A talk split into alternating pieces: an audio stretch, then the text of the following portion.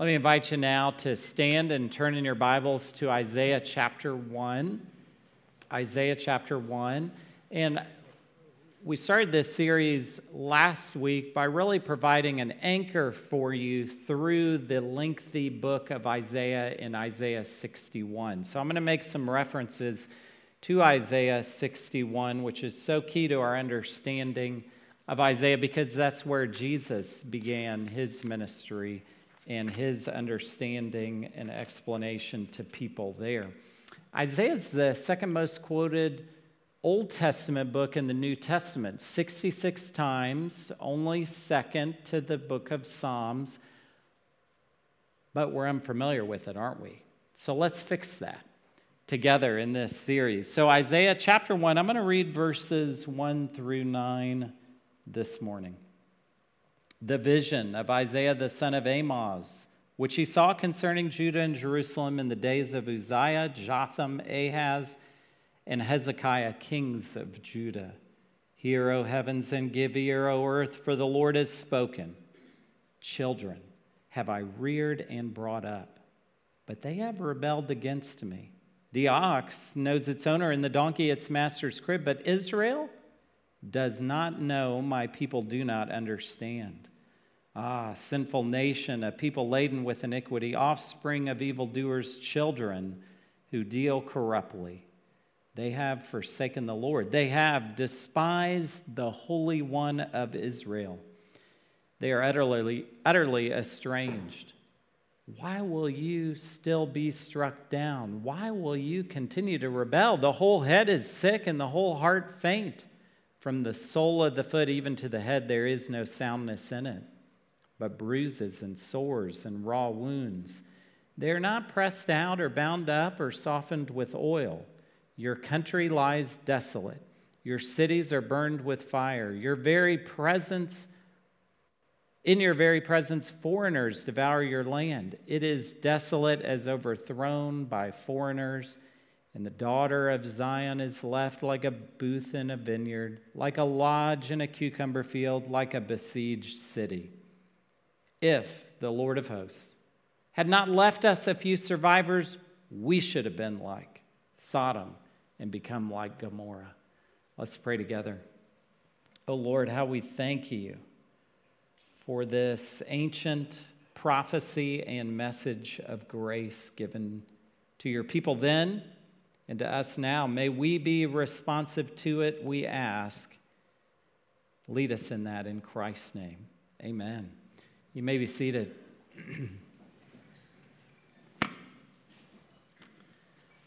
As many of you know, my mom has dementia and she's in a mem- memory care unit. And Tracy and I went to visit her back in April as my sabbatical started. And, you know, you have to wear a mask when you go into the memory unit. So we had our mask on. And my mom, sitting in her wheelchair, she's in a wheelchair now, she was kind of looking at me with that skeptical look, she didn't know who we were. And so I take her wheelchair and go to her room. And we're sitting there talking. I don't have my kids with me, so I'm going to go out on a limb here. I already know the answer to this question, but I'm going to ask her because I've seen her progressively worsen each year. And I ask her, well, I take down my mask, take my mask off, and I ask her, Do you know who I am? No. No. And I knew what the answer would be, as I've told you, but it still hurts, doesn't it? It still hurts not to be recognized. I mean, my mom was my biggest fan, and boy, did I give her problems. And boy, did she outlast all my rebellion but she doesn't recognize me anymore. When you look at the beginning of Isaiah here, it begins with an account similar to what I've just told you of family forgetfulness. Those we should remember, those we should never forget our children, our parents. And you notice here there's a reversal. It's not the parent suffering from dementia who has forgotten their child. It's the opposite. It's the child who has forgotten the parent. And this kind of spiritual dementia is really the problem that Israel struggles with. And I'm going to show you that this morning this problem of spiritual forgetfulness and how God's grace addresses it. And so, first, let's look at this, this problem, this family problem of spiritual forgetfulness, how Israel has forgotten the heavenly Father. We begin in verse 1, and you see here, this is the vision of Isaiah the son of Amoz. This book begins differently than other prophecies because other prophetic books begin usually with the call of the prophet, how the prophet uh, got to be called by God. That's not going to happen until Isaiah 6. So we begin here instead with a placement in history. You cannot deny the historicity of Isaiah. It's right here in verse 1. Four kings mentioned that places Isaiah into the stream of history. So you cannot say that because of the accuracy of the prophecies that this came after that which was prophesied, as many scholars do. No, this is the supernatural inspiration of God Almighty to give Isaiah knowledge he otherwise couldn't have before those events happened. That's verse 1. And in verse 2, we hear of Israel's problem and how important the opening verses of Isaiah are, and they really carry us forward through the entire book. Look at verse 2 Hear, O heavens, and give ear, O earth, for the Lord has spoken. So we're going to get an announcement in front of the cosmos. And what is that announcement? God saying this Children have I reared and brought up, but they have rebelled against me. That is a situation that many parents experience. They raise kids with the right values, they want to pass on their faith, and instead there is a rebellion, there's an insurgency, there is a willful spiritually spiritual forgetting of the way that parents have invested. And here God has reared and brought up. Think of how he has cared for Israel as a nation, delivering them from slavery in Egypt. He has watched over them, he has provided for them, he has protected them, he has reared them and brought them up. What are the thanks he gets? They have rebelled against me. And this rebellion is described in spiritually forgetful tones. Look in verse 3 The ox knows its owner and the donkey its master's crib, but Israel does not know. My people do not understand. And what's being said here is look, at least the beast, at least the animals, they know. They know something that you have in your rebellion forgotten. This spiritual dementia that Israel is suffering from, a spiritual forgetfulness that is willful. The ox knows its owner, the donkey its master's crib, but Israel does not know. My people do not understand. This is the problem of Isaiah, if you will. God is, as the righteous judge, calling out the nation of Israel as a warning because his judgment is coming against them. Verse 4 describes the situation. They are a sinful nation, a people laden with iniquity, offspring of evil doers, children who deal corruptly. Remember last week in Isaiah 61 2, part of Jesus' pronouncement at the onset of his ministry is that he has come to proclaim the year of the Lord's favor. That's Isaiah 61 2. And we talked about the year of Jubilee from Leviticus 25 and how God had this economic reset, this forgiveness every 50 years where the debts would be reset, where the slaves, debt slaves, would be free. But Israel didn't practice that. It was meant to point to the one who would wipe all of our sin slates clean. but they have dealt corruptly with each other instead. They have, look at verse 4, second half of verse 4, forsaken the Lord. They have despised the Holy One of Israel. They are utterly estranged. Now, Holy One of Israel, this is to whom their offense is toward. The Holy One of Israel is one of Isaiah's favorite titles for God, used 25 times in the book of Isaiah, and it is holy means to be set apart, it means to be heavy and weighty, and they have not dealt with God on the basis of his holiness. He is absolutely set apart, and their sin has separated them from God. Their rebellion has alienated them and estranged them from the very plan and providence of the one who wants to do them good.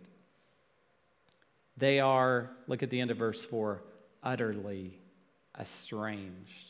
Utterly estranged. How did they make this journey? They made it through the window of spiritual forgetfulness. They do not know, they do not understand the very thing they should. Now, some of you, I know, have estranged children, or you have children who, if we're being honest with each other, I've had it up to here, you know, with maybe what they post on social media, what they believe now. I'm talking about older kids here. And they're articulating the very things that are counter to the way you raise them. I want to tell you, God knows what that's like. And sometimes in church communities, we can be very punishing to parents of children who are estranged. And some of us have these rigid views of parenting that if we just put in put in the right things, absolutely the right result will come about. And let me pop that bubble. That is not the case. You can do an excellent job as a parent. And if you have adult children, you know they still make their own decisions. And so we, of all people, should have compassion on the parents of estranged children to come alongside and to encourage them because God raised an estranged child, did he not? And here we are saying, well, you must have not you must have not done right because if you did right, the result would be right. And would you say that to God? Would you say that God didn't do enough? That maybe He didn't love in the right ways? He still had an estranged child. And we'll see His grace in loving this estranged child, and we'll see His grace in calling this estranged child back. But let us not be our own enemies. Let us have compassion on fellow parents who have struggled. Let me tell you, the world can absolutely dismantle the best laid and planned Christian worldview and Christian upbringing. Part of the reason for that is the world operates intuitively and with feelings, and we are still stuck in 1976, approximately. And we think if you just teach people the right things, they'll believe correctly. Have you ever heard of Netflix or TikTok or any of the, this is how a secular worldview is communicated. Not in propositional truth, but in feelings and intuition. And we need to wrestle with that in our own generation. So that's if you have older kids who are estranged. Now, if you are in the valley of the shadow of parenting, I did just say that. and maybe you're overwhelmed, and let me tell you, you got good kids, but um, you know, every now and then it's like my mom would tell me, I've had it up to here um, with me. If you're in the valley of the shadow of parenting, we want to come alongside you as a church. And we want to say, no, it doesn't take a village to raise a child. We're going to deny that. It takes a church, a church community. You know what's so powerful about taking your kids to Sunday school class and letting them be taught by other people? Deep down your kids start to recognize, you know, mom and dad are not the only ones who believe this. It's the power, the greatest apologetic is not our propositional truth, it is the power of a community. A community where the kid knows deep down within their soul that mom and dad are not the only crazy ones who believe what is written in this book. So I encourage you bring your kids to Sunday school class, engage with them. Let the church help you disciple your children as we lock arms. Let's lock arms. The world is an imposing enemy. Let's lock arms together and be in the midst of this as we love and raise children together. And so, Israel's utterly estranged. And the extent of this spiritual forgetfulness is the next topic here in verses 5 through 8. How, how is this spiritual forgetfulness affected them? Verse 5 two questions are asked Why will you still be struck down? Why will you continue to rebel? Now, because the quotation begins, and there's not quotation marks in the ancient text, but because it begins in the second half of verse 2, we know this is God asking and saying this. And in part, it's the struggle of the estranged uh, parent to say, Look, I'm asking you rational questions here. You are destroying your life. And it's that dynamic where the spiritually forgetful child says, I know I am, and that's okay. Do you see there's not a response to the rational here? Why will you be struck? Why will you still be struck down? Why will you continue to rebel? There's no answer. They're just going to do it. Sin doesn't have to make sense. Later, and we'll see this next week in verse 18, come now, look at, look at this. Come now, let us what? Reason together. God's gracious invitation. Come and talk. Let's reason together. No way. They're rebellious. They're not going to respond to that. And so, what's the situation, the extent of what's going on here? It's complete and total spiritual forgetfulness that has negatively affected them. Look at the second half of verse 5. The whole head is sick, the whole heart faint. Do you remember uh, back last week, Isaiah 61 3? We receive the garment of praise instead of a faint spirit. Do you remember that? The faint spirit, the weakness. God addresses that by his grace. And here, what we have is we have a faint heart. So you can think for a moment here the head is sick, that's the intellect, that's that propositional truth People believe things that are totally contradictory and don't make sense, and by the way, they're okay with it in 2020. But not only is the head sick, what else is sick? What's, what's faint? The heart. The intersection of the emotion, the will, and the volition all coming together. The heart's sick too. We're in trouble, aren't we? The whole head is sick, the whole heart faint. From the sole of the foot even to the head, there is no soundness in it, but bruises and sores and raw wounds. They are wounded, they're in need of healing, and it is part of Christianity that we need to embrace to not underestimate the extent of our problem. The good news isn't good news if you're doing okay. But the truth of verse 5 is we need help. We need rescue. We need God to come to our aid. You know, it's amazing with technology today.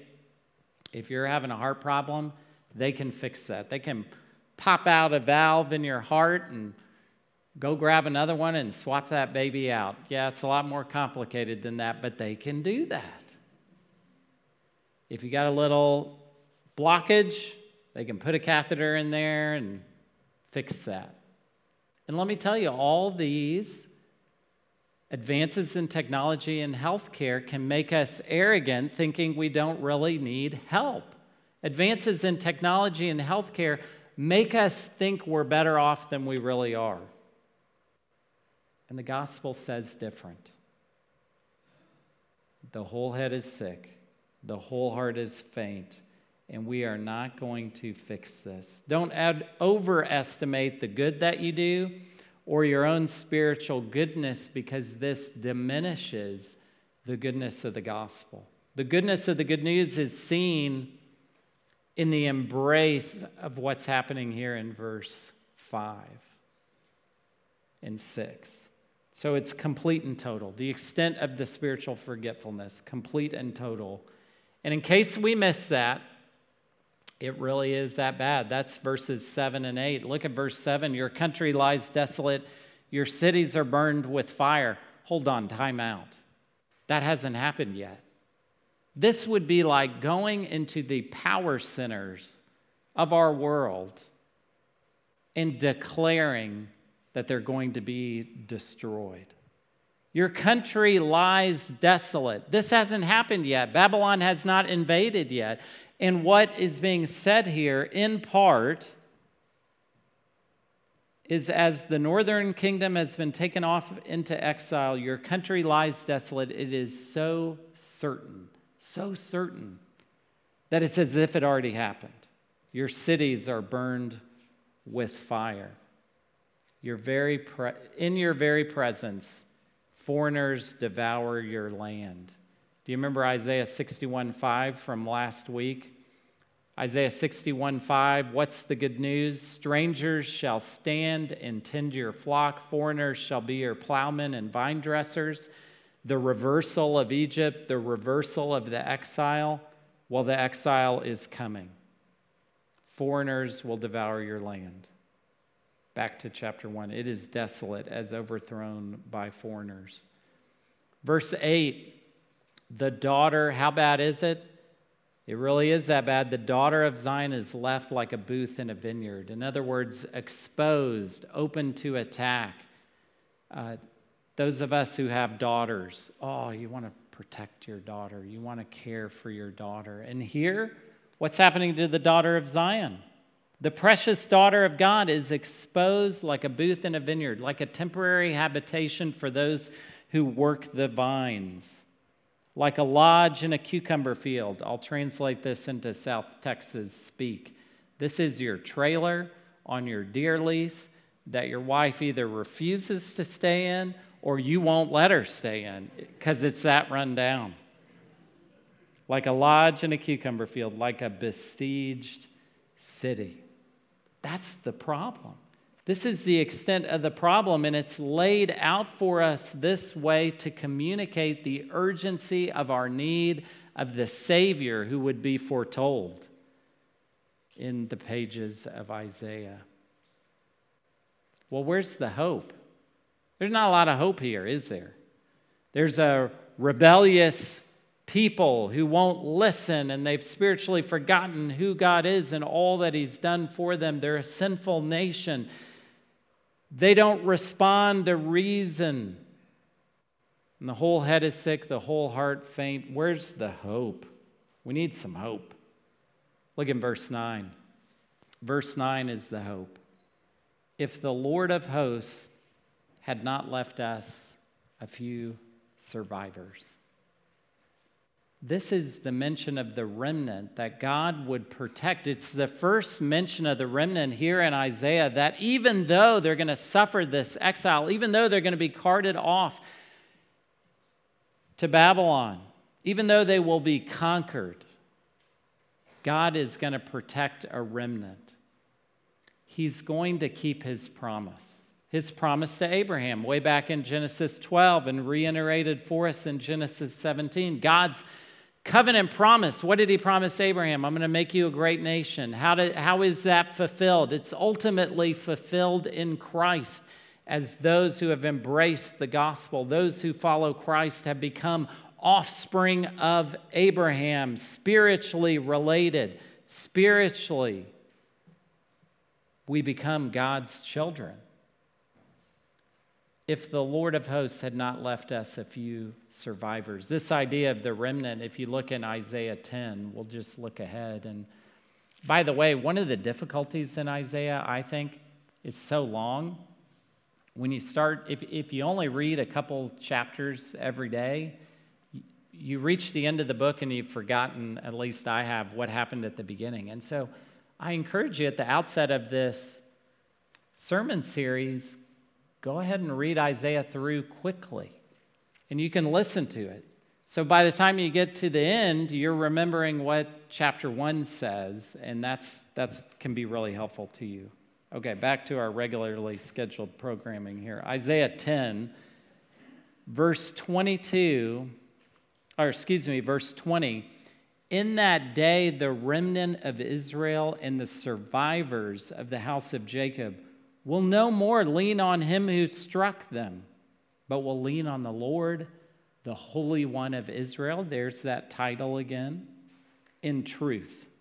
A remnant will return, the remnant of Jacob, to the mighty God. For though your people Israel be as the sand of the sea, only a remnant of them will return. Destruction is decreed, overflowing with righteousness. And the idea here is, is God's righteous judgment. Israel deserves it. They've forgotten God. They're not as good as the animals, even in remembering uh, what they should. That's back in chapter 1, verse 3. And so, this concept of the remnant, God's faithfulness to his promises, preserving a people for himself. And if that didn't happen, look in verse 9. We should have been like Sodom and become like Gomorrah. What happened in Genesis 19? Sodom and Gomorrah are wiped from the face of the earth by God's just judgment. And what the admission here is, is that the Lord of hosts demonstrates his faithfulness, covenantal faithfulness to keep his promises. And this is part of what it means to deal with an, an estranged child or a wayward child or a prodigal child. Part of what that means is sticking with them no matter what, and demonstrating to them the kind of love that God demonstrated to his wayward daughter. And what did he demonstrate? His faithfulness to those promises. We do indeed forget. We suffer from spiritual forgetfulness, don't we? But God remembers. He remembers his promise in the faith, face of Israel's forgetfulness. You know, that day when my mom said, No, I don't remember you, when she said no, you know what I told her? I said, That's okay. I said, That's okay, mom. We'll remember for you. We will remember for you. It's the power of our community that helps overcome the spiritual forgetfulness, doesn't it? That if you forget, this is part of the beauty of Trinity's community, you know you have someone who will intervene on your behalf, who will lock arms with you and help you remember the power of our spiritual forgetting is no match for God's covenantal remembering. Our spiritual dementia, in other words, is no match for the grace of God's good memory. Let's pray together. Lord, how we ask that indeed, though we forget, that we struggle with our own spiritual forgetfulness and all that you have done for us. Though we struggle in the valley of the shadow of parenting, though we struggle with estranged children, you demonstrate to us what it means to love no matter what and to remember your promises. Help us then to remember for the sake of those in our life who perhaps have walked away from the truth of the gospel, empower us to remember for them, that we would continue to faithfully walk with you and encourage each other in our church community as we deal with the more painful moments in life. We thank you for your faithfulness. We thank you that though we forget, ah, oh, you remember. And we pray this all in Christ's name. Amen.